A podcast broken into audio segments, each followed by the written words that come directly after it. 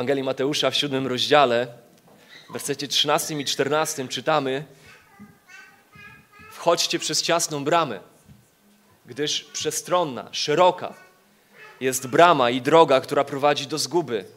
Wielu jest takich, którzy przez nią wchodzą. Natomiast ciasna jest brama oraz wąska droga, która prowadzi do życia i niewielu jest tych, którzy ją znajdują. Większość ludzi jest na szerokiej drodze, mówi Pan Jezus, szerokiej drodze, która prowadzi do zguby. Jest też wąska droga, która prowadzi do życia, natomiast niewielu ją znajduje. Niuans tego fragmentu jest taki, że większość ludzi e, myśli, że jest na wąskiej drodze. Jeżeli kogoś byś zapytał, to nie powie tobie wprost, tak, ja jestem na szerokiej drodze i idę do zguby. Może tacy by się znaleźli, ale większość raczej myśli, że jest na tej wąskiej drodze, że zmierzają do życia. Niżej w tym samym rozdziale Pan Jezus potem mówi, pod koniec tego rozdziału mówi o dwóch mężach, dwóch mężczyznach, którzy budują dom. Jeden jest głupcem, jeden jest mądry. Głupiec to jest ten, który buduje na piasku, mądry to jest ten, który buduje na skale. Co ciekawe, w tej opowieści znowu ten dom wygląda tak samo w przypadku obu budowniczych. Te same materiały, ten sam może projekt budowy, może nawet podobne miejsce, może po sąsiedzku budują. Jedynie różni się fundament tych domów. I głupcem jest ten, kto buduje na piasku. Mądry jest ten, który buduje na skale. I znowu, oczywiście, tak bardzo jak nikt nie myśli, że jest na wąskiej, na szerokiej drodze, która prowadzi do zguby, tak też większość ludzi nie myśli, że jest głupcami, którzy budują na piasku. Człowiekowi wydaje się, że buduje swoje życie na skalę. Robi wszystko, co może w życiu, żeby faktycznie budować na skalę. Robi wszystko, co może, żeby swoje życie jakoś ogarnąć, ustabilizować, nadać jemu sens, myśląc, że to, co robi ze swoim życiem, jest budowaniem tego życia na skalę. Natomiast czy faktycznie tak jest? To jest właśnie to pytanie, któremu się przyglądamy z perspektywy Biblii. Po czym poznać, że moje życie jest życiem budowanym na skalę? Po czym poznać, że jestem człowiekiem, który jest na wąskiej drodze, a nie na szerokiej drodze, która prowadzi do zguby? W 1 Jana 5:13 apostoł Jan napisał: To napisałem wam, pisząc o swoim liście, mówiąc o tym liście, który napisał do wierzących ludzi, wśród których wkradły się fałszywe nauki. On mówi: Napisałem do was ten list między innymi po to, do was, którzy wierzycie w imię Syna Bożego, żebyście wiedzieli, że macie żywot wieczny. Więc widzimy z jednej strony ostrzeżenie Pisma Świętego. Przez Pismo Święte Bóg ostrzega tych, którzy może mają fałszywe poczucie bezpieczeństwa. Ostrzega tych, którzy myślą, że są na szerokiej, na wąskiej drodze, podczas tak naprawdę są na drodze do zguby. Pismo ostrzega tych, którzy myślą, że budują na skalę, podczas gdy tak naprawdę budują na piasku. A z drugiej strony Pismo też zachęca tych, którzy wierzą w Syna Bożego, którzy mają życie wieczne. I Pismo zachęca tych właśnie wierzących, żeby nabrali pewności co do swojego statusu, jaki mają w Chrystusie. Więc może jesteś dzisiaj tutaj człowiekiem, który ma nieprawidłowe zrozumienie tego, co to znaczy mieć życie wieczne, co to znaczy być człowiekiem zbawionym. To słowo będzie niezwykle ważne dla ciebie. Ważne są całokształt tego słowa, dlatego że te oznaki prawdziwego chrześcijaństwa, o których mówimy od wielu tygodni, nie można sobie ich wybierać. One nie są wybiórcze. One, one stanowią pakiet wszystkie. Więc jeżeli, jeżeli jesteś nowy tutaj, jesteś gościem naszym, zachęcam Cię, odsłuchaj poprzednich kazań. A poświęć czas, poświęć uwagę, poświęć skupienie, żeby przesłuchać poprzednie trzy kazania żeby zrozumieć całokształt tego, co to znaczy być człowiekiem zbawionym, jakie są oznaki prawdziwego chrześcijaństwa. Natomiast to słowo też jest dla nas, którzy jesteśmy zbawieni, żeby nas umocnić, żeby skierować nasze oczy z siebie na Chrystusa, który jest tym, który zapewnia pewność naszej wierze. On daje nam status nasz przed Bogiem, On jest naszym zabezpieczeniem. Więc to słowo jest po to, żeby ostrzec, ale po to też, żeby zbudować. Jak spojrzeliśmy w poprzednich tygodniach na oznaki, do tej pory oznaki prawdziwego chrześcijaństwa, to spojrzeliśmy między innymi na to, że prawdziwe chrześcijaństwo, prawdziwe budowanie na skalę, kroczenie wąską drogą do życia objawia się po pierwsze porzuceniem siebie, porzuceniem ufności pokładanej w sobie ku usprawiedliwieniu przed Bogiem. Objawia się tym, że człowiek jest świadomy swojego moralnego bankructwa, swojej moralnej porażki przed świętym Bogiem, więc porzuca ufność pokładaną w sobie. Biblia nazywa to upamiętaniem. Po drugie, nie tylko coś porzuca, ale czegoś się chwyta. Więc na skutek porzucenia ufności w siebie składa swoją ufność wyłącznie i kompletnie w Chrystusie dla usprawiedliwienia przed Bogiem. Zdaje sobie sprawę, że jest wielkim grzesznikiem i widzi w Chrystusie wielkiego Zbawiciela, więc chwyta się Go. I Biblia nazywa to wiarą. I potem spojrzeliśmy na to, że trzecią oznaką jest przemienione w takim razie serce, bo bycie chrześcijaninem to znaczy bycie kimś nowym, nowym człowiekiem, nowym stworzeniem. To nie jest jedynie zapisanie imienia na liście członków nowego kościoła, ale to jest wewnętrzna przemiana, to jest narodzenie się na nowo. I z tego wynika to, że taki człowiek zaczyna kochać Chrystusa. Że Chrystus staje się dla niego rozkoszą. Że pojawia się w nim nowa natura, która kocha rzeczy święte i zaczyna nienawidzieć grze, rzeczy grzeszne. Po czwarte, i z tego powodu, że jest nowym człowiekiem, następuje przemiana. On zaczyna zmieniać się. Nie, nie jest doskonały, ale jego życie jest postępującą przemianą na podobieństwo Chrystusa. Po piąte, z powodu tej przemiany, czy z, jednym z przejawów tej przemiany jest to, że jest głodny Bożego Słowa. On rozumie, że prawda jest w Bożym Słowie, że poznanie Boga jest w Bożym Słowie. Więc jest głodny Bożego Słowa, tak jak dziecko, które się narodziło, narodziło się żywe, pragnie mleka, krzyczy i pragnie mleka. Tak chrześcijanin, który narodził się duchowo, on pragnie duchowego mleka, o czym pisze Piotr. On pragnie słowa. I po szóste, nie tylko jest głodny przyjmowania tego słowa, ale chce być posłuszny temu słowu. On chce wykonywać to słowo i jest posłuszny temu słowu. Znowu niedoskonale, ale to słowo, którego jest głodny, jest głodny po to, by ono przemieniało jego życie, żeby zastosowywać je w swoim życiu, a nie jedynie być takim intelektualnym, gromadzącym wiedzę i poznanie teologiczne.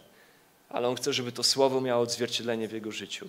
I dzisiaj siódma cecha, siódma oznaka prawdziwego chrześcijaństwa, na którą spojrzymy, to jest pragnienie włączenia się w życie nowotestamentowego Kościoła. Kolejną oznaką tego, że człowiek stał się nowym stworzeniem, że narodził się na nowo, że Chrystus jest Jego Panem, że buduje na skalę, jest to, że widoczne jest w Jego życiu pragnienie włączenia się w życie nowotestamentowego Kościoła. Moglibyśmy tutaj kilka kazań poświęcić na ten jeden temat, ale spróbujemy bardzo krótko. Będzie wiele rzeczy niedopowiedzianych. Zachęcam, jeżeli pojawią się pytania, do, do szukania odpowiedzi, nawet po nabożeństwie, w tygodniu, zadawania pytań, jeżeli pojawią się jakiekolwiek. Ale spróbujemy przynajmniej trochę dotknąć tego tematu. Po pierwsze, chrześcijanin chce być w kościele ze względu na to, że rozumie, że Chrystus miłuje Kościół. Chrześcijanin to jest ktoś, kto zrozumiał, że jego Pan, obiekt jego miłości, kocha Kościół. I oczywistym jest to, że jeżeli coś kochamy, czy kogoś kochamy, to pragniemy, zaczynamy pragnąć tych rzeczy, które sprawiają radość tej osobie, którą kochamy. Jest to naturalne w relacjach nawet ludzkich. Kiedy kogoś pokochujesz, to pragniesz tego, czego ta osoba pragnie, co przynosi jej rozkosz. Chrześcijanin chce być w kościele ze względu na to, że rozumie, że Chrystus miłuje Kościół. Efezjan 5 rozdział, wersety 25-26, gdzie jest mowa o małżeństwie, ale małżeństwo jest przyrównane do miłości Chrystusa do Kościoła. Posłuchajcie tego fragmentu. Efezjan 5, 25-26. Mężowie natomiast kochajcie swoje żony, tak jak Chrystus ukochał Kościół. Jak ukochał, wydał siebie samego zań, aby ten Kościół uświęcić po oczyszczeniu przez kąpiel wodną w Słowie, chciał przez to przygotować sobie Kościół godny chwały, bez plam i zmarszczek lub czegoś w tym rodzaju, ale Kościół święty i niczym nieskalany. Oto standard miłości, jakiej Bóg oczekuje od męża wobec żony. To jest miłość na kształt miłości Chrystusa wobec Kościoła. Chrystus umiłował Kościół. Zobaczcie, tutaj apostoł Paweł mógłby napisać, że Chrystus umiłował chrześcijanina, umiłował jednostkę, a jednak mówi o tym, że Chrystus umiłował grupę, umiłował swój lud, którym nazywa Kościołem. Ten lud nazywa Kościołem. Umiłował go tak, że oddał swoje życie zań. Oczywiście Chrystus oddał życie za nas indywidualnie, ale jednak w tym fragmencie akcent jest położony na to, że Chrystus oddał życie za Kościół, za swój lud. W dziejach apostolskich 20-28, kiedy Paweł żegna się ze starszyzną efeską, starszymi w Efezie, pastorami w Efezie, wiele słów im przekazuje, wiele rad im przekazuje, między innymi mówi im, dbajcie o to, aby paść Kościół Boga, aby być pasterzami Kościoła Bożego, który On sobie nabył własną krwią. Bóg zapłacił za swój Kościół swoją własną krwią, więc wy dbajcie o ten Kościół, bo on leży w samym sercu, w samym centrum serca Bożego leży Jego Kościół. Ktoś od razu mógłby powiedzieć, no tak, ale tu jest mowa o Kościele uniwersalnie, o Kościele w sensie abstrakcyjnym, wszystkich ludziach wierzących na świecie. Można byłoby tak powiedzieć, nawet jeżeli uznamy, że jest tu mowa o Kościele w sensie abstrakcyjnym, takim uniwersalnym, ogólnym, a nie lokalnym, to zauważcie, że zarówno słowa w liście Efezjan, jak i słowa w dziejach apostolskich odnoszą się do wyrazu tego Kościoła powszechnego, do tego, jak ten Kościół powszechny, uniwersalny, ogólny wyraża się w lokalnej wspólnocie, a konkretnie w Kościele w Efezie. Te słowa mają zastosowanie do wierzących, którzy są w Kościele w Efezie. Te słowa są bardzo praktyczne i odnoszą się do ciała, do Kościoła, Bożego Kościoła, który wyraża się w lokalnej wspólnocie. W tym wypadku ta lokalna wspólnota znajdowała się w Efezie. Chrześcijanin chce być w Kościele ze względu na to, jak ważny Kościół jest w planie Bożym. To jest po drugie. Chce być w Kościele, bo rozumie, jak ważny jest Kościół w planie Bożym. Nie tylko Chrystus kocha Kościół, ale to jest centrum Jego planu. Mateusza 16, 18. Pan Jezus powiedział, zbuduje Kościół swój i bramy piekielne nie przemogą go. O niczym innym w Nowym Testamencie Pan Jezus nie mówi, że będzie to budował. Nic.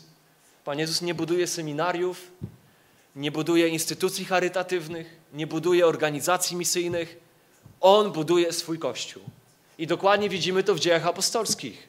Ma miejsce budowanie lokalnych kościołów. Kiedy ludzie się nawracają, są gromadzeni w lokalne wspólnoty. To jest w centrum Jego planu dla świata.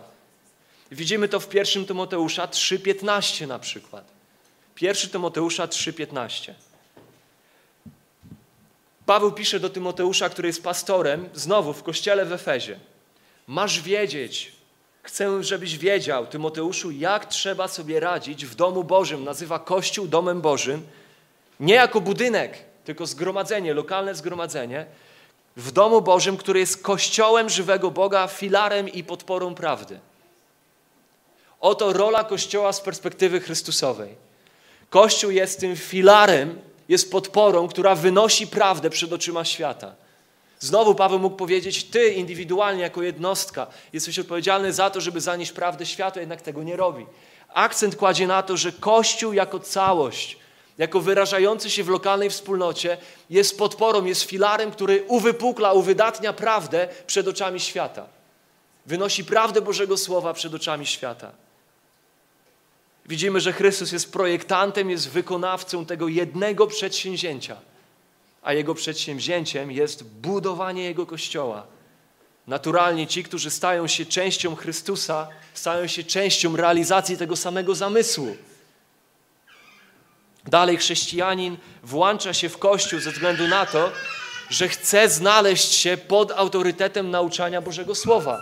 Pamiętacie, mówiliśmy o tym, że jedną z oznak prawdziwego chrześcijaństwa jest głód Bożego Słowa. To jest bezpośrednio powiązane z byciem chrześcijanina w Kościele. Chrześcijanin włącza się w Kościół właśnie ze względu na to, że jest głodny Słowa, że chce, aby Słowo płynęło ku jego życiu, żeby karmiło jego umysł, żeby zmieniało jego światopogląd. Dlaczego to jest powiązane z Kościołem? Posłuchajcie, list Efezjan, czwarty rozdział, wersety od 8 do 12. Dlaczego nauczanie, dlaczego karmienie się słowem jest bezpośrednio powiązane z byciem w lokalnej wspólnocie? Efezjan 4, 8 do 12. Dlatego powiedziano, Chrystus, to jest mowa o Chrystusie, wstąpił na wysokość, wstąpił do nieba, powiódł ze sobą jeńców i rozdał ludziom dary. Jest mowa o tym, że Chrystus Rozdał dary, kiedy zmartwychwstał, kiedy wstąpił do nieba, rozdaje dary swoim ludziom. I teraz przeskakujemy do wersetu 11 i 12. Co jest tym darem Chrystusa dla ludzi wierzących? Między innymi to, że On uczynił jednych apostołami, drugich prorokami, innych ewangelistami, a jeszcze innych duszpasterzami i nauczycielami. Oto jest jeden z darów Chrystusa, jakim Chrystus obdarza wierzących. Ustanawia pasterzy i nauczycieli. I czytamy dalej. I uczynił to po to, ustanowił duszpasterzy i nauczycieli i ewangelistów, robi to po to, by wyposażyć świętych, wyposażyć wierzących do spełniania właściwych im zadań do budowania ciała Chrystusa, do budowania Kościoła. I dalej ten fragment jest rozwinięty, gdzie Paweł pisze o tym, że pragnie, żeby Kościół doszedł do dojrzałości, żeby funkcjonował jak taki zdrowy organizm, w którym stawy i ścięgna wzajemnie się zasilają i ten organizm jest silny i prężny i, i energetyczny i zdrowy. I mówisz, że kluczowe jest to, że właśnie Chrystus ustanawia nad Kościołem, w Kościele duszpasterzy, nauczycieli, ewangelistów. Innymi słowy, jeżeli człowiek chce być po autorytetem nauczania, jeżeli jest głodny Bożego Słowa, to nie może być indywidualistą, który jedynie w powoływaniu się na Ducha Świętego, który mieszka w nim, odcina siebie, izoluje siebie od innych ludzi wierzących, od Kościoła i mówi: Ja będę nauczycielem sam dla siebie. To nie jest biblijny obraz chrześcijanina. Chrześcijanin to jest ktoś, kto rozumie, że trzeba być w lokalnym kościele, aby być pod autorytetem nauczania płynącego z tych, których to On ustanawia jako nauczycieli duszpasterzy. Chrześcijanin chce być w kościele ze względu na posłuszeństwo w wypełnianiu, w zachowywaniu ustanowień Chrystusowych. Ze względu na to, że prawdy związane z krzyżem są dla niego tak cenne, są centrum jego życia, centrum tego, kim teraz jest, że jest zbawiony, że idzie do nieba, że jego grzechy zostały przebaczone, a to wszystko ze względu na krzyż. Więc chce praktykować w należyty sposób te ustanowienia, które są symbolicznym wyrazem właśnie krzyża. I znowu nie mamy tutaj czasu wnikać bardzo w ustanowienia. Robimy to regularnie, kiedy mamy pamiątkę Wieczerzy Pańskiej, więc zachęcam, żeby być wtedy w tą niedzielę, posłuchać więcej ale właśnie pamiątka Wieczerzy Pańskiej i chrzest są tymi dwoma ustanowieniami, które Chrystus ustanawia dla chrześcijanina, aby w nich uczestniczył, aby w symboliczny sposób przypominać, wyrażać, publicznie deklarować prawdy związane z krzyżem, z tym, co jest dla niego najcenniejsze. Szczególnie skupiając się na pamiątce Wieczerzy Pańskiej, bo to jest regularna praktyka Kościoła. Chrzest jest jednorazowy biblijny chrzest na wyznanie wiary jest czymś, co ma miejsce raz, kiedy człowiek chwyta się Chrystusa i chce to publicznie wyznać przez wejście do wody, zanurzenie się, temat na inną okazję. Natomiast chciałem się zatrzymać przy wieczerzy na chwilę. Posłuchajcie 1 Koryntian, 10 rozdział, wersety 16-17. 1 Koryntian 10, wersety 16-17.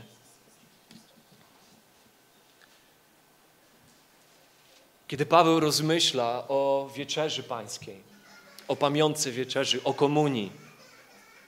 Mówi tak, czy kielich duchowych dóbr, za który jesteśmy tak wdzięczni, nie oznacza udziału we krwi Chrystusowej? Za każdym razem, kiedy bierzemy kielich, kiedy korzystamy z tego kielicha, przypominamy sobie, że mamy duchowy udział w tym, czego dokonała dla nas krew Chrystusowa. Ale on idzie dalej. Bo zobaczcie, ten element jeszcze niewiele ma wspólnego z Kościołem. To można jakby samemu robić. Samemu można wspominać mój udział w tym, co krew Chrystusa dla mnie przyniosła. Ale on leci dalej. A czy chleb, czy chleb, który łamiemy, nie oznacza udziału w jego ciele? Znowu można pomyśleć, rzecz indywidualna, ale on leci dalej. Ponieważ jest jeden chleb i my, choć liczni, i tu już się zaczyna odnosić do kościoła w Koryncie, który źle podchodził do pamiątki wieczerzy, który nadużywał e, pamiątki wieczerzy pańskiej, znowu temat na inną okazję, natomiast pisze do nic, my, choć liczni, Zgromadzeni jako Kościół stanowimy jedno ciało. Wszyscy bowiem bierzemy cząstkę pochodzącą z jednego chleba. Paweł mówi nawet w symbolach pamiątki wieczerzy pańskiej. Kiedy bierzemy chleb i dzielimy się tym chlebem, on nie tylko symbolizuje dla nas korzyści, które mamy z udziału w oddanym ciele Chrystusa dla nas, ale uczestniczymy w duchowej rzeczywistości, która się wyraża w tym, że my jesteśmy jednym ciałem, tak jak jest jeden chleb, którym się dzielimy między sobą. Ukazuje, ukazuje nie tylko naszą społeczność z Chrystusem, ale ukazuje naszą społeczność ze sobą nawzajem. To jest dokładnie to, o czym pisze Jan w pierwszym Jana 1,7. Że społeczność mamy z Nim, ale społeczność mamy ze sobą, gdyż krew Chrystusa oczyszcza nas. Właściwe praktykowanie ustanowień, właściwe praktykowanie pamiątki wieczerzy pańskiej, tego, co odzwierciedla korzyści płynące z krzyża, ma miejsce, kiedy praktykujesz to w kościele i z kościołem. Nie jako coś, co robisz indywidualnie sobie w domu, czy nawet na łóżku szpitalnym, czy gdziekolwiek by to było. To jest posiłek, który Chrystus daje Kościołowi, aby Kościół jako Jego ciało dawał wyraz temu, co wspólnie mamy w tym, co dla nas zrobił krzyż Chrystusa. Chrześcijanin włącza się w Kościół ze względu na pragnienie wzrostu, zbudowania, czy nawet poddania się dyscyplinie. Chrześcijanin chce wzrastać, chce się budować i chce nawet być poddany dyscyplinie. I wie, że to ma miejsce w Kościele. Hebrajczyków 10, 25, 27. Nie opuszczajmy wspólnych spotkań, co jest u niektórych w zwyczaju, lecz dodawajmy sobie otuchy i to tym bardziej, im wyraźniej widzimy, że zbliża się ten dzień, ten dzień spotkania z Panem. Jeśli bowiem po otrzymaniu poznania prawdy rozmyślnie grzeszymy, nie pozostaje już żadna ofiara za grzechy. Nie opuszczajmy wspólnych spotkań, lecz dodawajmy sobie otuchy. A wcześniej pisze o tym, abyśmy pobudzali siebie do miłości i dobrych uczynków. Innymi słowy, autor listu do Hebrajczyków podkreśla, że jedną z najkrótszych dróg do tego, aby stracić bycie pobudzonym do miłości i dobrych uczynków, że jedną z najszybszych dróg do tego, aby stracić otuchę w duchowym życiu, w chrześcijańskim życiu, jest zaniedbać Kościół. Gdyby odwrócić słowa autora tego fragmentu. On mówi natomiast, jeżeli chcesz, żeby tobie została dodana otucha, jeżeli chcesz być zbudowany i popchnięty do miłości dobrych uczynków, no, to musisz wspólne spotkania uczynić priorytetem swojego życia. To jest to, o czym pisze tutaj autor. Mateusza 18, 15, 17. Mateusza 18, wersety 15, 17. Gdy brat twój zgrzeszy przeciwko tobie, idź i upomnij go w cztery oczy. Jeśli cię usłucha, pozyskasz swego brata. Jeżeli zaś nie usłucha, weź z sobą jeszcze jednego albo dwóch, żeby na słowie dwóch albo trzech świadków oparła się cała sprawa. Jeśli i tych nie usłucha, donieś Kościołowi, a jeżeli nawet Kościoła nie usłucha, niech będzie dla ciebie jak poganin i celnik. W tym całym fragmencie chciałbym na jedną rzecz tylko zwrócić uwagę, że zobaczcie, że przywrócenie brata, który grzeszy, do właściwej relacji z Bogiem jest związane w dużej mierze z rolą Kościoła w tym. Tak, najpierw ma miejsce indywidualne napomnienie tego brata, ale jeżeli on nie słucha, to potem jest wzmożona siła dwóch lub trzech. Jeżeli nie usłucha, to potem jest jeszcze bardziej wzmożona siła, kiedy to cały Kościół próbuje tego brata czy tą siostrę przywrócić do właściwej relacji z Bogiem. Oczywiście ten fragment też nam mówi o tym, co się powinno wydarzyć, kiedy on nie upamiętuje się, ale to jest temat na inną okazję. To, na co warto zwrócić uwagę tutaj teraz, to to, że kluczową rolę w przywróceniu brata do właściwej relacji z Bogiem odgrywa Kościół. Więc chrześcijanin włącza się w Kościół, bo pragnie wzrostu, zbudowania, a nawet dyscypliny. Rozumie, że czasami trzeba go napominać. Rozumie, to jest ktoś, kto rozumie, że oddany sam sobie ma tendencję do samodestrukcji. Więc potrzebuje innych wierzących braci i sióstr do tego, żeby kiedy trzeba napomnieli go, kiedy trzeba podtrzymali go, kiedy trzeba zachęcili go, kiedy trzeba wzmocnili i zbudowali. Dalej, chrześcijanin włącza się w Kościół, ze względu na to, że chce wielbić Boga. Jak bardzo myślimy o tym, że Kościół jest nieodzowną częścią naszego uwielbienia Boga. Jeżeli chcemy wielbić Boga, to będziemy szukać włączenia się w nowotestamentowy Kościół jako wierzący ludzie. 1 Piotra 2,5. 1 Piotra 2,5. Wy sami, on pisze tu do wierzących ludzi, jako żywe kamienie, Jesteście budowani niczym duchowy dom, by być świętym kapłaństwem i składać duchowe ofiary miłe Bogu ze względu na Jezusa Chrystusa. Wy jesteście świętym kapłaństwem, by składać duchowe ofiary miłe Bogu ze względu na Jezusa Chrystusa. Wy jako zgromadzenie, wy jako wierzący wspólnie jesteście tą, tym ludem Bożym, który istnieje po to, by wielbić Boga poprzez składanie Mu należnych i miłych Jemu ofiar, poprzez uwielbienie Go. Kościół wielbi Boga. Werset 9 i 10. Ale wy jesteście rodem wybranym, królewskim kapłaństwem, narodem świętym, ludem nabytym, by rozgłaszać wspaniałości tego, który was wyrwał z ciemności i wprowadził w swoje zachwycające światło. Wy, którzy niegdyś byliście nie ludem, teraz jesteście ludem Bożym. Widzicie, jak nacisk Piotr kładzie nie na indywidualną naturę chrześcijanina, ale na zbiorową naturę Kościoła jako ludu Bożego? Wy byliście nie ludem, ale teraz jesteście ludem Bożym. Ludem Bożym, który jest narodem świętym, królewskim kapłaństwem, y, domem duchowym, by składać duchowe ofiary miłe Bogu. I chrześcijanin włącza się w Kościół, dlatego że chce wykorzystywać siebie w służbie Bogu. Chrześcijanin włącza się w Kościół, dlatego że chce wykorzystywać siebie w służbie Bogu. Rzymian 12, wersety 4-5. Jak bowiem w jednym ciele mamy wiele członków i nie wszystkie członki tę samą czynność wykonują, tak my wszyscy jesteśmy jednym ciałem w Chrystusie, a z osobna jesteśmy członkami jedni drugich.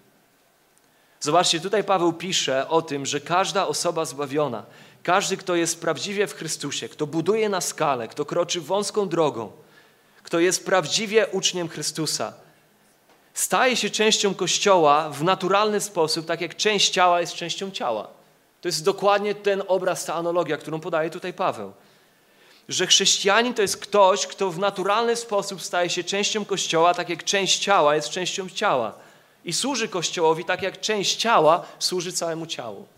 Tak jak Twoja ręka służy Twojemu ciału, podaje jedzenie do Twojej buzi, aby to spływało do twojej, przez twój, twój układ pokarmowy, żywiło Twój organizm. Twoje oczy służą całemu ciału, Twoje nogi służą całemu ciału. Każda część Twojego fizycznego ciała służy reszcie tego ciału. Nie jest od niego odcięta, nie jest od niego odizolowana. Paweł mówi, tak samo ma się, rzeczy się mają, jeżeli chodzi o duchową rzeczywistość człowieka zbawionego. On staje się częścią ciała. On staje się członkiem czegoś większego. Cały pierwszy Koryntian, 12 rozdział jest o tym właśnie. O tej rzeczywistości, która ma miejsce z powodu tego, co Bóg dokonuje duchowo w człowieku, kiedy zbawia go. Że wszczepia go w Kościół. Jest to coś, co przychodzi naturalnie chrześcijaninowi. Nowy Testament nas uczy, że Bóg zbawia nas nie tylko od grzechu i nie zbawia nas tylko dla siebie, ale że zbawia nas dla swojego ludu. Zbawia nas, by wszczepić nas, by włączyć nas w swój lud, który nazywa swoim ciałem, Kościołem, czy też rodziną Bożą. 1 Koryntian 12, wersety 12-13. 1 Koryntian 12, wersety 12-13. Mówi Paweł tak, rzecz ma się tak jak z ciałem. Jest jedno, członków ma wiele Wszystkie Jego członki, mimo że ich wiele, stanowią jedno ciało. Podobnie też z Chrystusem. Otóż w jednym duchu my wszyscy zostaliśmy ochrzczeni w jedno ciało. Żydzi, Grecy, niewolnicy i wolni. Wszyscy też zostaliśmy napojeni jednym duchem. I znowu ktoś mógłby powiedzieć, tak, ale tu jest mowa w sensie abstrakcyjnym, ogólnym, powszechnym. Tutaj chodzi o Kościół ogólnie, nie o żadną lokalną wspólnotę. Jednak musimy się zmierzyć z tym, że te słowa są napisane jako praktyczna porada do lokalnej wspólnoty w Koryncie.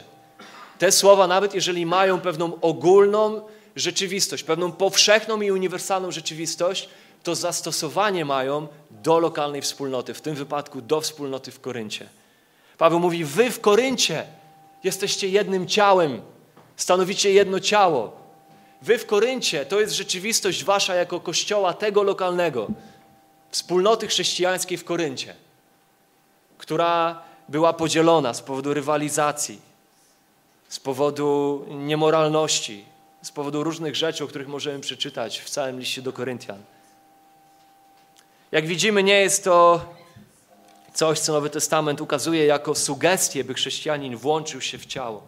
To nie jest coś, co Nowy Testament ukazuje jako wskazówkę, czy nawet jako nakaz, by chrześcijanin stał się częścią ciała. Zauważcie, że to nie jest nakaz, aby chrześcijanin stał się częścią ciała. Nigdzie nie znajdziemy w Nowym Testamencie stań się częścią ciała w takiej formie. Jest to ukazane jako już dokonana rzeczywistość. Chrześcijanin jest częścią ciała, czy chce, czy nie. Czy da temu wyraz, czy nie da temu wyrazu, on jest częścią ciała. Jest to duchowa rzeczywistość, jest to duchowa tożsamość, która ma miejsce w jego życiu. Wy jesteście częścią ciała. I dlatego chrześcijanin chce włączyć się w życie lokalnej wspólnoty Kościoła Nowotestamentowego, bo rozumie, że jest częścią ciała i szuka sposobu, by dać temu wyraz w życiu lokalnej wspólnoty. Stanie się chrześcijaninem jest staniem się dzieckiem Bożym i jest wyrażane w Biblii między innymi w kategoriach adopcji, usynowienia, adopcji grzesznika nie tylko do Boga, ale także do Bożej rodziny włączenia grzesznika, wszczepienia go we wzajemne życie, relacje innych Bożych dzieci. Dlatego Biblia tak często używa zwrotu ciało Chrystusa, domostwo Boże, rodzina Boża. Jak wspomniałem wcześniej, to jest dokładnie to, co widzimy w dziejach apostolskich. Dokładnie widzimy ten model. Zwiastowana jest Ewangelia, serca ludzi są dotknięte Ewangelią, porzucają siebie, chwytają się Chrystusa, przyjmują chrzest, w wyniku swojej wiary i są gromadzeni w lokalne wspólnoty. I tak jak narodziny fizyczne automatycznie włączają kogoś do rodziny, jest to coś naturalnego, rodzisz się, od razu jesteś częścią tej rodziny. Tak narodziny duchowe automatycznie włączają człowieka w rodzinę duchową, rodzinę Bożą, której ten człowiek będzie szukał, by dać temu wyraz w życiu lokalnego kościoła. W dziejach apostolskich widzimy, jak było to czymś naturalnym i czymś pożądanym ze strony chrześcijan. Zauważcie, że Nowy Testament nie zna pojęcia bezkościelnego chrześcijanina, może poza wyjątkiem Etiopczyka, dostojnika etiopskiego, którego spotyka Filip. I głosi mu Ewangelię z księgi Izajasza, potem go chrzci i odsyła go w podróż i więcej nie słyszymy o tym dostojniku etiopskim. Natomiast jest to sytuacja, która jest kompletnie wyjątkowa, ponieważ ten człowiek, on wyruszał w podróż do swojego kraju nie wiemy, co się stało. Niektórzy mówią, że tradycja głosi, że on mógł być zalążkiem pierwszego chrześcijańskiego kościoła w Etiopii, kościoła chrześcijańskiego. Natomiast zawsze widzimy w Nowym Testamencie, że chrześcijanin jest człowiekiem związanym z Kościołem. Nowy Testament nie zna pojęcia bezkościelnego chrześcijanina. Czymś niepojętym w czasach Nowego Testamentu byłoby nazywać siebie lub kogokolwiek chrześcijaninem, nie mając żadnej społeczności z biblijnym Kościołem. Nie ma tego w Nowym Testamencie. Nie widzimy takiego modelu. Jeżeli stanowczo ktoś się opiera temu, by szukać i przyłączyć się do takiego kościoła, który odzwierciedla zasady Nowego Testamentu, jest kościołem zbudowanym dla, według myśli Chrystusowej i dla celów Chrystusowych. Jeżeli taki, kościo, taki człowiek opiera się temu, by szukać i przyłączyć się do ciała Chrystusowego, to bardzo prawdopodobnie, że nie jest po prostu częścią tego ciała. Dlatego nie ma w nim pragnienia, by być częścią ciała, by służyć ciału. Tak jak żywa ręka to ta, która jest przyłączona do ciała, a ręka odcięta od ciała będzie ręką martwą, tak też żywa duchowo osoba, czyli chrześcijanin to ktoś, kto naturalnie jest częścią ciała, to znaczy szuka wyrazu bycia częścią tego ciała poprzez zaangażowanie, bycie częścią lokalnej wspólnoty. Człowiek zbawiony tęskni i pragnie regularnego gromadzenia się z ludźmi Chrystusa. Człowiek zbawiony pragnie regularnego uwielbiania Boga w zgromadzeniu innych chrześcijan. Człowiek zbawiony jest zachęcony tym, kiedy może razem wspólnie w zgromadzeniu innych wierzących wielbić Boga i poznawać Boga. I oczywiście bycie chrześcijaninem to coś o wiele więcej niż bycie w kościele, ale nigdy nie jest czymś mniej. Oczywiście samo uczęszczanie do kościoła też nie czyni nikogo chrześcijaninem i tu musimy bardzo wyraźnie sobie to powiedzieć. Podobnie jak uczęszczanie na mecze reprezentacji, a nawet noszenie koszulki reprezentacji nie czyni nikogo zawodnikiem. Nie każdy szukający kościoła jest chrześcijaninem. Ludzie szukają kościoła z różnych powodów. Ale każdy chrześcijanin będzie szukał społeczności z kościołem. To trochę jak Każdy kwadrat jest prostokątem, ale prostokąt nie jest kwadratem. Kolejna oznaka prawdziwego zbawienia, bycia na wąskiej ścieżce, budowania na skalę bycia uczniem Chrystusa, tego, co to znaczy prawdziwe chrześcijaństwo. Ósma oznaka. W życiu prawdziwego chrześcijanina pojawia się, manifestuje się miłość dla ludzi, a szczególnie dla wierzących. Nie tylko miłość do Chrystusa, ale miłość dla ludzi, szczególnie dla wierzących. 1 Jana 3,10. Po tym poznaje się dzieci Boże i dzieci diabelskie. Zobaczcie zestawienie. Dla Jana nie ma trzeciej kategorii. Albo są dzieci Boże, albo są dzieci diabelskie. Kto nie postępuje sprawiedliwie, nie jest z Boga, jak też ten, kto nie miłuje brata swego. Bardzo czarno-białe stwierdzenie ze strony apostoła Jana. Apostoł Jan nie mógł wyrazić tego jaśniej.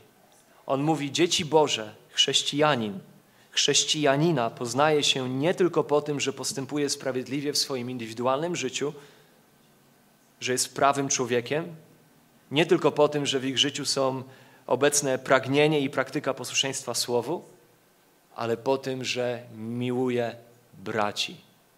A żeby miłować braci, to najpierw musi siebie postawić w kontekście bycia otoczonym tymi braćmi, nie izolować się od nich, nie szukać życia z Chrystusem w pojedynkę, ale otacza się braćmi, gdyż kocha braci, miłuje brata swego. 1 Jana 2, wersety 4-5, jeden rozdział wcześniej, Jan mówi, kto mówi, znam go, a przykazań jego nie zachowuje, kłamcą jest i prawdy w nim nie ma. Czytaliśmy to ostatnim razem. Lecz kto zachowuje słowo jego, w tym prawdziwie dopełnia się miłość Boża i po tym poznajemy, że w nim jesteśmy. On mówi o tym, że po tym poznajemy, dzieci Boże, między innymi, że chcą być posłuszne Bożym przykazaniom. Ale jednak w, trzecim, w rozdziale trzecim dodaje ten element i miłuje braci. Więc poznajemy chrześcijanina po tym, że jest obecna w jego życiu miłość do ludzi, a w szczególności do rodziny Bożej, do wierzących. Ktoś, kto jest z Boga, to ktoś, w czyim życiu ma miejsce stale rosnąca miłość do ludzi. To tak jakby słowo uczyło nas, że nie jest możliwym doświadczyć miłości Chrystusowej, która przecież przejawia się, jak się przejawia miłość Chrystusowa do nas. W czym się przejawiła miłość Chrystusowa do Ciebie, jeżeli jesteś człowiekiem zbawionym? Pomyślmy chwilę. Jeżeli chrześcijanin rozumie, że miłość Chrystusowa, której on doświadczył, przejawiła się wobec niego, między innymi w tym, że jego grzechy zostały przebaczone, że został odkupiony ze swojej zguby, że został zbawiony, że miało to miejsce całkowicie darmo, że to się dokonało z łaski, niezasłużenie. To chrześcijanin naturalnie będzie rozumiał, będzie pragnął, aby ta miłość doświadczona stała się miłością okazaną. Miłość doświadczona staje się miłością wyrażoną. Oczywiście w różnym stopniu, w różnym tempie, różnie to będzie wyglądać w różnych okresach naszego życia, natomiast jest to coś, co jest obecne w sercu chrześcijanina. On chce kochać braci. Pozwólcie, że zacytuję bardzo trafne słowa pewnego kaznodziei.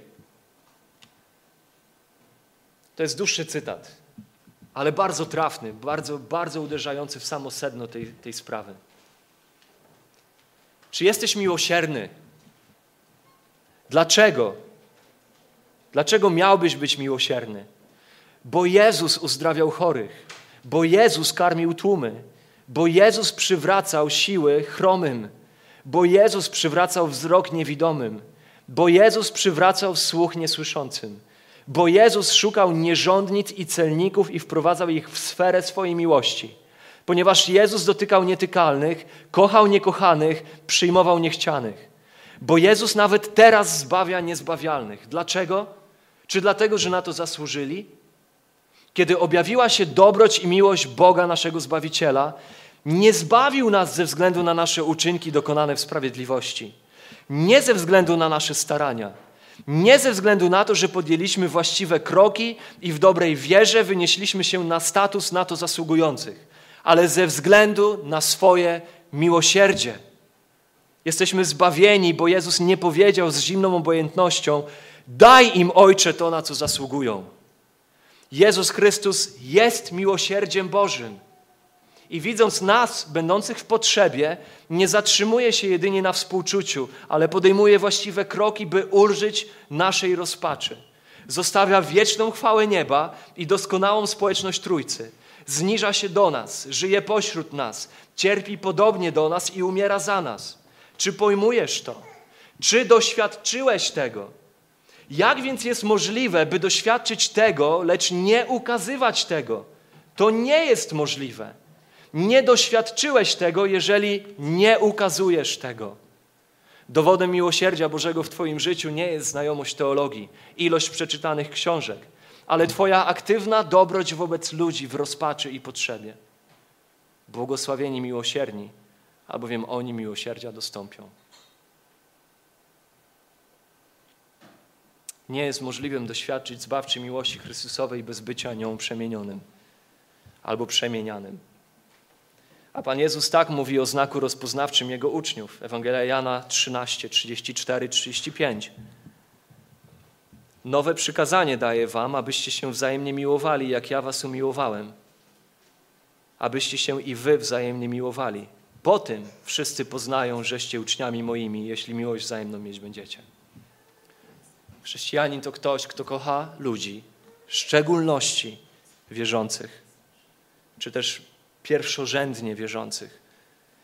I ostatnia cecha, znowu temat, który wymagałby w ogóle osobnej serii kazań, wiele, wiele rzeczy tu nie poruszymy, ale chciałem, żebyśmy dotknęli tylko tego elementu. Ostatnia oznaka prawdziwego chrześcijaństwa. Człowiek, który buduje na skale, który jest na wąskiej drodze, który jest prawdziwie uczniem Chrystusa, trwa w wierze.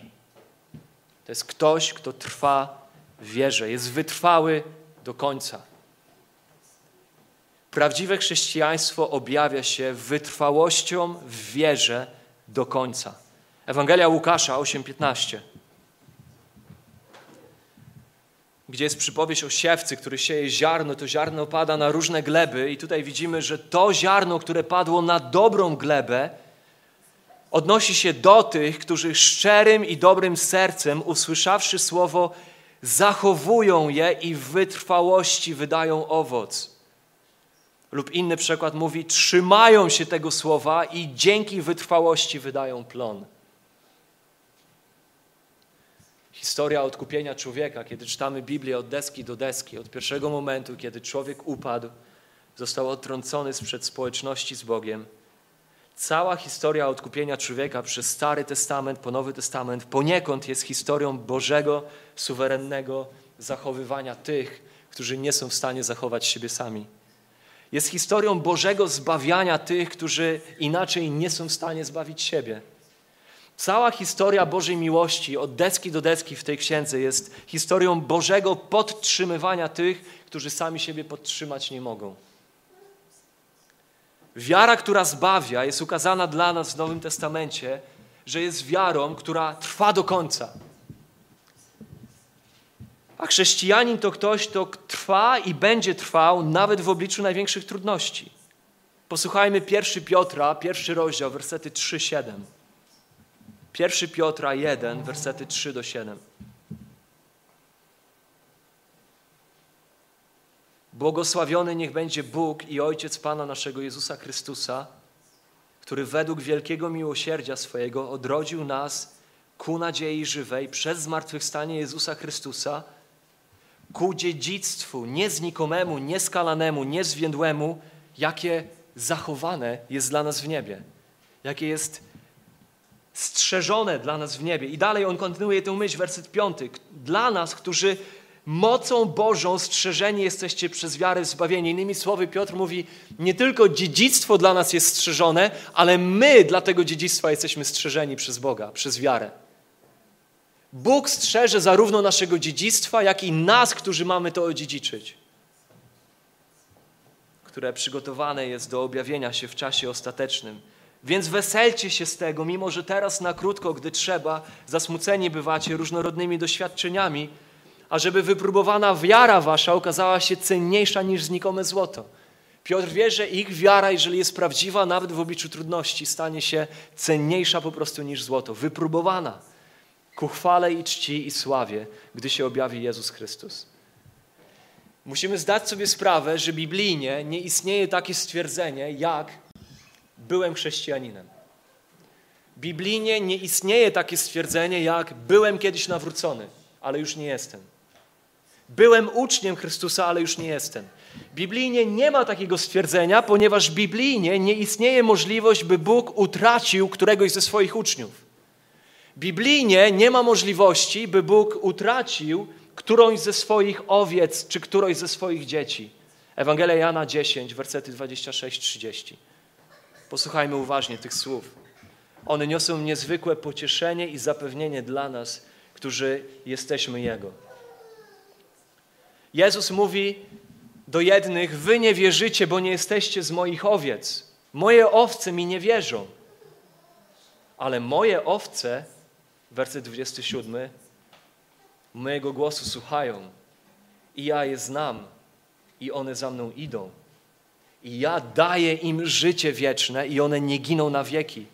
I nikt nie wydrze ich z ręki mojej. Ojciec mój, który mi je dał, jest większy nad wszystkich i nikt nie może wydrzeć ich z ręki mojej. Oto cecha kogoś, kto stał się dzieckiem Bożym. Oto cecha kogoś, kto stał się owcą Chrystusową. Nigdy nie wypada z rąk Chrystusa. To jest ktoś, kto trwa w wierze. To nie znaczy, że to jest ktoś, kto nie ma po drodze różnych wzlotów i upadków, czasów słabości i lepszych czasów, ale to jest ktoś, kto, czyje życie jako całość jest życiem, które jest świadectwem wiary. I ostatni fragment, Rzymian 8, 29, 30. To jest fragment, który jest zwany złotym łańcuchem zbawienia.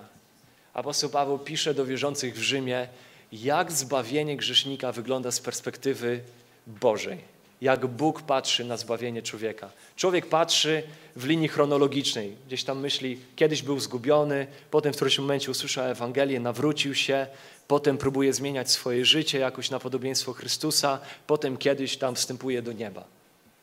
Natomiast Bóg patrzy całkiem inaczej na zbawienie. Z perspektywy wieczności, z perspektywy swojej suwerenności, posłuchajcie. Bo tych, których wcześniej Bóg poznał, przeznaczył do współudziału w naturze swego Syna, przeznaczył do tego, żeby mieli współudział w tym, kim jest Jego Syn Jezus Chrystus, aby ten Jego Syn Chrystus był pierworodnym pośród wielu braci i teraz werset 30. Tych, których do tego przeznaczył, tych, których przeznaczył do tego, by byli zbawieni, by mieli współudział w życiu Chrystusa, tych również powołał a których powołał, tych też usprawiedliwił, a których usprawiedliwił, tych też obdarzył chwałą. Zobaczcie, że tutaj z perspektywy Bożej nawet te elementy naszego zbawienia, które są wciąż przyszłością, z punktu widzenia Bożego są już przeszłością. On obdarzył chwałą tych, których już do siebie powołał. Dla Niego cały proces zbawienia już jest faktem dokonanym. Kiedy Bóg zbawia grzesznika, zbawia go od A do Z. To nie jest tak, że A, moment nawrócenia, jest jakimś pierwszym krokiem, który czyni Bóg, a potem przez resztę alfabetu musimy przejść my. Cały proces jest Jego procesem. On przeznacza, a jak przeznacza, to do siebie wzywa, powołuje, a jak do siebie wzywa, to usprawiedliwia, a jeżeli usprawiedliwia, to znaczy, że też obdarza chwałą, gwarantuje wejście w Jego chwałę wejście w wieczność z Nim. I oto mamy dziewięć oznak tego, czym jest prawdziwe chrześcijaństwo. Na koniec chciałbym zachęcić, abyś rozważył szukanie pomocy czy rady innych, bardziej dojrzałych w wierze, wierzących, by pomogli Tobie ocenić Twój stan, jeżeli zastanawiasz się nad tym, jak wygląda Twój stan dzisiaj. Czy, czy Ty zmierzasz do tego, by cieszyć się wiecznością z Panem i być obdarzonym chwałą. Czy gdybyś dzisiaj z jakiegoś powodu miał stanąć przed Bogiem, czy ty jesteś człowiekiem zbawionym, czy ty jesteś chrześcijaninem według biblijnej tego definicji? Jeżeli masz jakiekolwiek wątpliwości, zachęcam Ciebie na koniec, szukaj rady innych, szczególnie bardziej dojrzałych, wierzących od Ciebie. Kiedy podejmujesz się lekcji jazdy samochodem, to nie wynajmujesz nowicjusza, żeby uczył Cię jeździć. Raczej wynajmujesz kogoś doświadczonego, wprawionego. Jeżeli masz wątpliwości co do swojego statusu przed Bogiem, rozważ poszukanie pomocy u starszego lub u jakiegoś innego dojrzałego chrześcijanina. I możesz zapytać, kiedy podejdziesz do kogoś szukając pomocy, możesz zastanawiać się, jak, jak, jak poprosić o pomoc. Możesz zapytać o taką rzecz. Praktyczna porada. Gdybyś miał odprawić mój pogrzeb jutro, to czy z czystym sumieniem i biblijnym przekonaniem mógłbyś powiedzieć, że jestem z Chrystusem w niebie? To jest pytanie, które możesz zadać komuś, kogo rady chcesz poszukać, kogo może zapewnienia chcesz poszukać. Czy gdybyś Ty miał mój pogrzeb odprawić jutro, czy odprawiłbyś mój pogrzeb z taką pełną świadomością, że ja jestem z Chrystusem w niebie? Dlaczego tak, albo dlaczego nie? Wiele więcej można by powiedzieć na temat oznak autentycznego chrześcijaństwa. Jeśli masz wątpliwości, albo nawet wiesz, że nie jesteś zbawiony, niech będzie pocieszona dusza Twoja. Ponieważ Biblia nam mówi, że dzisiaj ten dzień jest dniem łaski. Chrystus w miłości wyciąga przebite dłonie. Krew nowego przymierza kropi się. Dzisiaj, dlatego że tu jesteś, dlatego że słyszysz to słowo, dlatego że Twoje życie się nie skończyło, Bóg okazuje Tobie wyjątkową łaskę. A wyciągnięte dłonie Chrystusa, przybite dłonie Chrystusa są dłońmi obietnicy. Są dłońmi napakowanymi obietnicą. Obietnicą dla tych, którzy porzucają swój grzech, porzucają siebie, chwytają się Chrystusa, rzucają swoją ufność na Niego.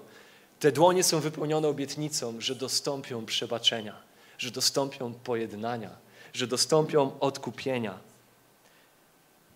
Oto zastępcza śmierć Chrystusa staje się śmiercią w Twoje miejsce, by Jego sprawiedliwość stała się Twoją sprawiedliwością, abyś był bezpieczny z powodu Jego sprawiedliwości, usprawiedliwiony przed Bogiem, mając nowe serce i mając obietnicę wieczności. Więc niech to będzie dzień pocieszenia dla Ciebie, jeżeli jesteś pewny, że nie jesteś zbawiony. Oto dłonie Chrystusa wyciągnięte w Twoją stronę. To, co musisz zrobić, to porzucić swój grzech i rzucić się na Niego. To jest to, do czego wzywa nas Pismo. Złóż w Nim swoją ufność. Dlaczego miałbyś ufać czemukolwiek i komukolwiek innemu, nawet jeżeli to jest coś, co się całe życie nauczyłeś? Od kogoś innego, od Twojej rodziny, z, z różnego rodzaju nawyków, zwyczajów. Dlaczego miałbyś zlekceważyć obietnice, dłonie Chrystusa wypełnione obietnicami zbawienia dla Ciebie? Złóż w Nim swoją ufność jedynie i kompletnie.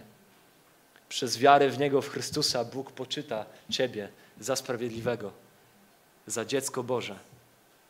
On tego, który nie znał grzechu, za nas grzechem uczynił, abyśmy w Nim, w Chrystusie, stali się sprawiedliwością Bożą. A jako współpracownicy napominamy Was, abyście nadaremnie łaski Bożej nie przyjmowali. Mówi bowiem, w czasie łaski wysłuchałem Cię, a w dniu zbawienia pomogłem Ci. Oto teraz czas łaski. Nie jutro, nie pojutrze. Teraz jest czas łaski. Oto teraz dzień zbawienia, mówi Paweł. 2 Koryntian 5, 21 do 6, 2.